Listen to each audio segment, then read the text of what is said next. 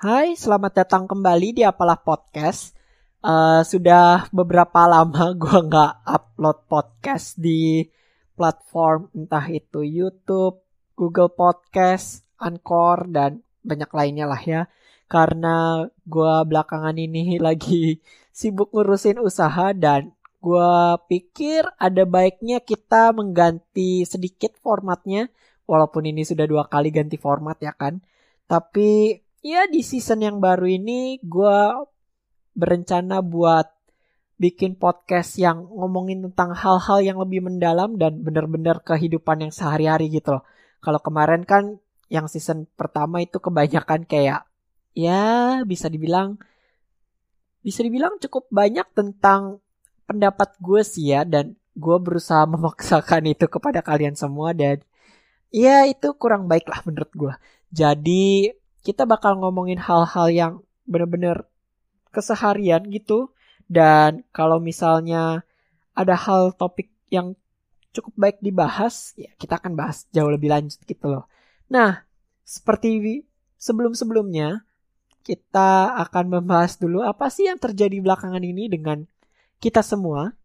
Uh, tapi gue berpikir kalau ya gue cukup memaksakan diri sih di season 1 buat bilang kalau uh, eh, gue harus tahu berita internasional atau berita nasional gitu loh. Jadi apa sih yang terjadi di dunia kita belakangan ini? Dan jujur aja gue nggak begitu suka sih merhatiin yang namanya berita terkhususnya di Indonesia karena ya bukannya gue nggak mau ikut campur sebagai warga negara yang baik lah ya tapi ya sebagian besar menurut gue nggak penting gitu loh. Entah itu berita tentang politik lah atau tentang artis siapa kena apalah. Terus juga kayak ada anarkis kerusuhan dan uh, kebanyakan nggak membangun lah menurut gue gitu ya. Jadi ya gue nggak akan ngebahas tentang apa yang terjadi di dunia kita sekarang. Gue akan jauh lebih membahas tentang kehidupan personal sih. Jadi kurang lebih kayak gitu lah ya. Nah yang terjadi dengan gue belakangan ini gue mulai ngefokusin tentang usaha gue jadi tanggal 1 Desember kemarin gue udah bener-bener launching tentang usaha puding gue setelah ya sebelumnya udah launching sih. Cuman kayak gue masih ngebener-benerin resep buat ngetes market. Oh ternyata ada yang suka gini ada yang nggak suka gitu. Terus akhirnya ya, ya seperti itulah ya Terus juga belakangan ini gue bener-bener ngefokusin ke olahraga. Gue sebenarnya takut sih ngebilangin hal-hal kayak gini ke kalian semua karena setelah gue bilang hal ini kayak uh, minggu depannya kah atau berapa hari setelahnya gue kayak males banget ngelakuin olahraga lah terus kayak jualan. Jadi kayak jadi bumerang buat diri gue sendiri sih. Tapi ya gue berusaha buat berkomitmen tentang hal itu jadi mohon bantuannya lah ya guys. Nah, terus juga podcast. Ya gue setelah menilai-nilai dan menilik-nilik kayaknya emang jauh lebih bagus kita ngebicarain tentang yang bener-bener kayak hubungan sehari-hari gitu loh. Kayak entah itu hubungan dengan teman kah terus juga tentang sudut pandang yang ya yang patut lah buat dibahas. Terus juga apalagi ya gue cukup kaget sih karena udah lama gitu kan ya nggak ngeliat YouTube sama Anchor. Wih tiba-tiba ada yang ngedengerin gitu kan. Walaupun cuma nambah sedikit. Tapi yang YouTube sih yang cukup banyak entah orang salah pencet atau apalah ya. Kayak ada tiga ribuan, tiga ribu kali diputar lah dari semua episode podcast gue yang dari pertama kali sampai yang sekarang. Uh, belum termasuk yang episode ini sih, tapi ya sekurang lebih seperti itulah. Nah, Terus apa lagi ya? Oh iya, gue pengen cerita kalau gue potong rambut ya belakangan ini karena gue gerah banget gitu sama nih rambut pas waktu itu karena panjang terus sudah sampai nusuk-nusuk mata walaupun gue pakai kacamata gitu ya kan tapi tetap aja gitu rambutnya bisa nyelip-nyelip masuk ke dalam mata jadi gue putuskan buat ya udahlah gue potong rambut deh karena ya udah gerah terus nusuk mata Iya, terus juga gue pengen foto-foto gitu kan, supaya kelihatan rapihan dikit, jadi gue potong rambut. Nah, pas gue potong rambut, itu gue datang ke tempat potongnya. Gue baru pertama kali ke tempat itu dan tempatnya tuh kayak di ruko-ruko gitu loh ruko tapi di pinggir jalan raya yang gede. Nah terus sebelahnya tuh ada Indomaret. Karena dia nggak terima non cash ya walaupun gue prefer bayarnya non cash jadi gue mesti ngambil uang dulu gitu di Indomaret. Gue nanya ke bapaknya pak mesti ambil pakai eh mesti pakai uang tunai ya? Terus bapaknya bilang iya kita gak terima eh, ya kayak pembayaran elektronik dan sebagainya lah. Ya udah dong gue ke sebelah gue ambil uang gue ambil uang secukupnya buat bener-bener bayar potong rambut itu. Terus gue masuk gue ngelepas topi karena gue ke sepedaan ke tempat itu jadi ya terus gue lepas karet headband gitulah ya karet buat rambut gitu. Soalnya rambut gue panjang sampai poninya tuh bisa dikuncir. Nah udah udah kayak gitu udah dong. Gue berharap kalau bapaknya bisa oh ya udah langsung potongin gitu kan ya. Enggak dong. Bapaknya kayak nyanyi dulu di ya kayak nyanyi nyanyi gitulah. Lagu Indonesia. Gue pernah denger tapi gue lupa judulnya terus dia udah selesai nyanyi satu kali gue pikir kayak oh oke okay, udahlah. Dia bilang sih bentar ya dek. Uh, saya selesai ini dulu. Gue pikir dia nelponin anak nya kah atau siapanya gitu kan kangen soalnya pandemi nggak bisa pulang gitu ya kan. Ternyata dong dia ternyata streaming online dan kayak nyanyi lagu buat entah kayak fans atau apalah gitu. Jadi kayak oh my goodness. Itu pengalaman yang luar biasa banget sih terus juga hal yang gue yang cukup unik gue pernah juga pas kemarin bener-bener tanggal 1 Desember gue inget banget karena gue punya fotonya. Jadi gue ngeliat-liat uh, di dari dulu kan MRT udah dibikin ya di Jakarta. Terus gue tuh kayak gak sempet-sempet lah buat ke MRT karena gue pikir yang pertama rame. Terus juga kalau mau foto-foto kayak Nora banget gak sih kalau diliatin orang gitu kalau ya lagi rame-rame gitu dan dulu pas di opening kayak masih zaman-zaman kuliah lah jadi kayak ya gak asik lah menurut gue. Terus 1 Desember kemarin gue punya kesempatan buat ke Bundaran HI. Uh, eh, gue ngapain ya waktu itu ya? Gue gue lupa sih. Oke, okay, gue lagi pengen memanjakan diri gitu dengan ya jalan-jalan lah, refreshing sebelum gue memulai banyak aktivitas kayak jualan ini dan teman-temannya. Nah, jadi gue naik MRT pas gue naik MRT itu ya karena lagi masa pandemi gini ya jadi sepi-sepi gitu loh nah udah sepi udah sepi gak terlalu banyak orang jadi gue bisa pilih gerbong yang kosong dong. Jadi kalau gue foto-foto selfie terus ya ya istilahnya norak dikit lah ya orang gak bakal gitu ngeliatin. Nah terus pas gue lagi duduk lagi dari halte mana ke halte mana gitu. Dari Senayan ya kalau gak salah ke ya, ya pekan ke arah Lebak Bulus ya. Jadi gua itu ngelihat mbak-mbak dua orang masuk ke dalam gerbong MRT-nya mereka duduk berdua gitu kan karena kelihatannya sih kayak temen gitulah ya. Pas sampai di gerbong eh di stasiun mana gitu gue kan gak tahu ya hal temannya yang bagus buat foto-foto dan teman-temannya. Jadi gue ngeliat ini oh ternyata banyak yang turun. Soalnya gaya-gayanya kayak mereka ke sana emang tujuannya buat foto-foto juga gitu loh kelihatan dari bajunya gitu kan. Terus pas gue udah ngikutin mereka turun gue kan ya karena nggak mau dikira kayak stalker atau pengen berkesan berbuat asusila gitu kan jadi gue pilih pintu satu lagi. Jadi mbaknya di pintu yang sebelah kiri nah gue menuju ke pintu yang di sebelah kanan. Ya walaupun sebenarnya tujuannya sama gitu kan tapi nggak enak aja gitu kan kalau lu di belakang perempuan padahal di sebelah sananya kosong menurut gue nah jadi pas gue turun ngelihat mbak-mbaknya eh ternyata mbak-mbaknya tuh ketinggalan HP-nya dong di halte MRT itu. Terus kayak wow. Uh, yang gue cukup terkesan itu entah itu gara-gara sepi atau apa tapi itu keren banget sih. Kayak HP-nya nggak hilang gitu loh. Dan itu digeletakin di atas tempat duduk gitu aja gitu kayak orang nggak ada yang sentuh dan satpamnya juga nggak ada yang ngambil. Entah karena terlalu sepi atau terlalu apa jadi ya kayak gitu. Itulah yang terjadi dengan gua belakangan ini kayak cukup unik sih buat minggu ini. Dan gua harap minggu-minggu depan kayak ada pengalaman unik lainnya yang bisa gue ceritakan kepada kalian semua. Nah, tentang hari ini gue punya satu topik yang pengen gue bicarain secara khusus sih. Dan menurut gue ini cukup penting lah ya buat dibahas. Entah lu ini temenan kah? Atau lu sama pacar lu? Atau sama pasangan hidup? Atau bahkan sama orang tua sama saudara dan teman-temannya. Jadi gue suka nonton video di YouTube.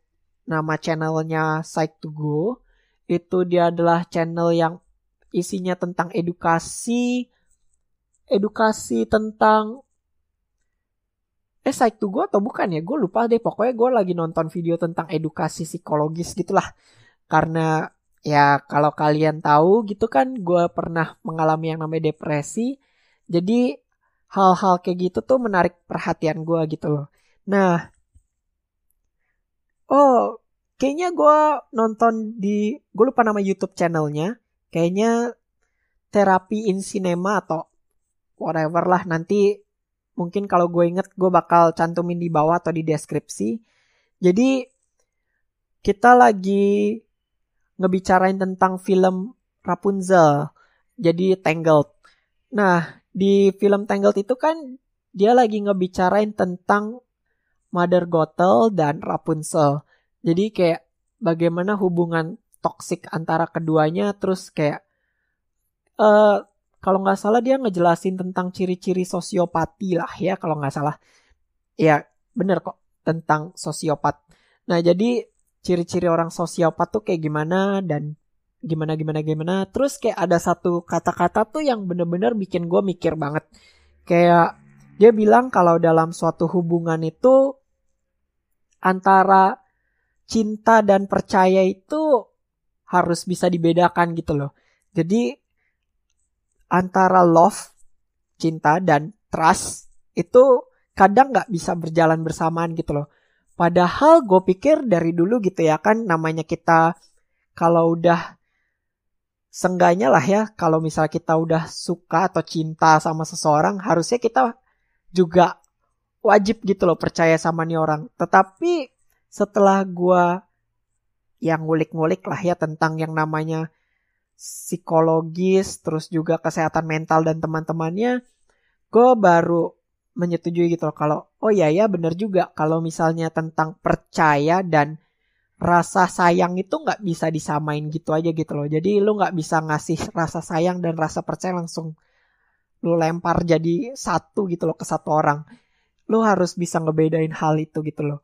Karena kayak misal dalam hubungan yang toksik dia bilang kalau ya kalau lu punya pasangan hidup atau kayak hubungan darah lah dengan orang tersebut lu nggak bisa kan kalau misalnya lu terus-terusan dimanfaatin sama orang yang mempunyai trait-trait anti sosial kayak psikopati lah atau sosiopat atau bahkan dengan dimanipulasi oleh orang-orang lah kesannya kayak gitu.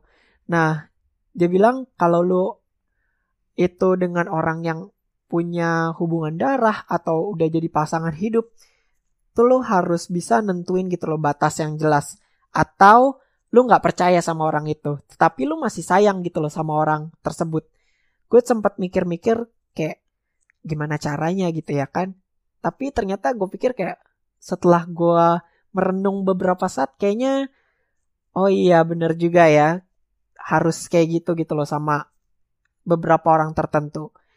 Jadi kalau misalnya gue ya, uh, gue sendiri orangnya nggak berani pacaran karena gue sendiri kalau misalnya sayang sama orang gue nggak tentu percaya sama orang tersebut gitu loh.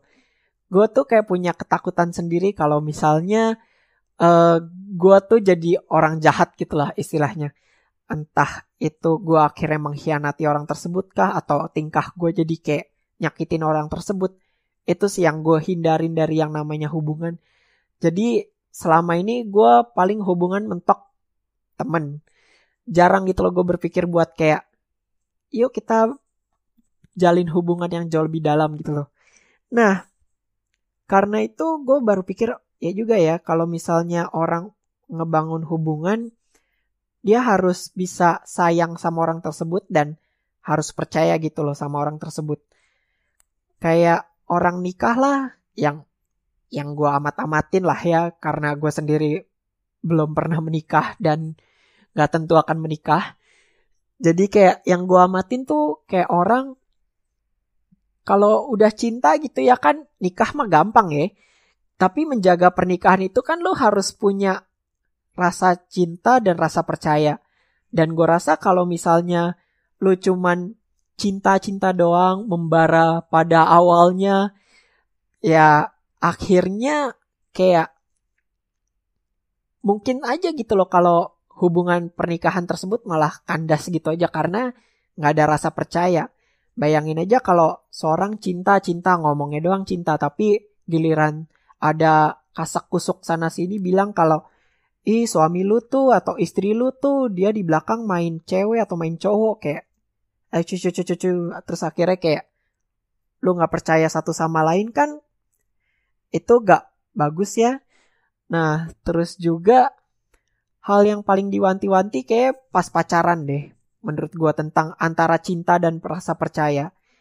Karena gue tadi baru nonton sebuah film interview tentang satu orang tentang uh, hubungan uh, bukan gue habis nonton interview tentang orang dia selamat dari human trafficking atau ya penjualan manusia gitulah ya. Gue kurang tahu bahasa Indonesia-nya jadi sorry. Karena di human trafficking itu ternyata lo nggak bisa gitu lo langsung percaya 100% sama satu orang karena itu tuh bisa dimanfaatin sama orang tersebut.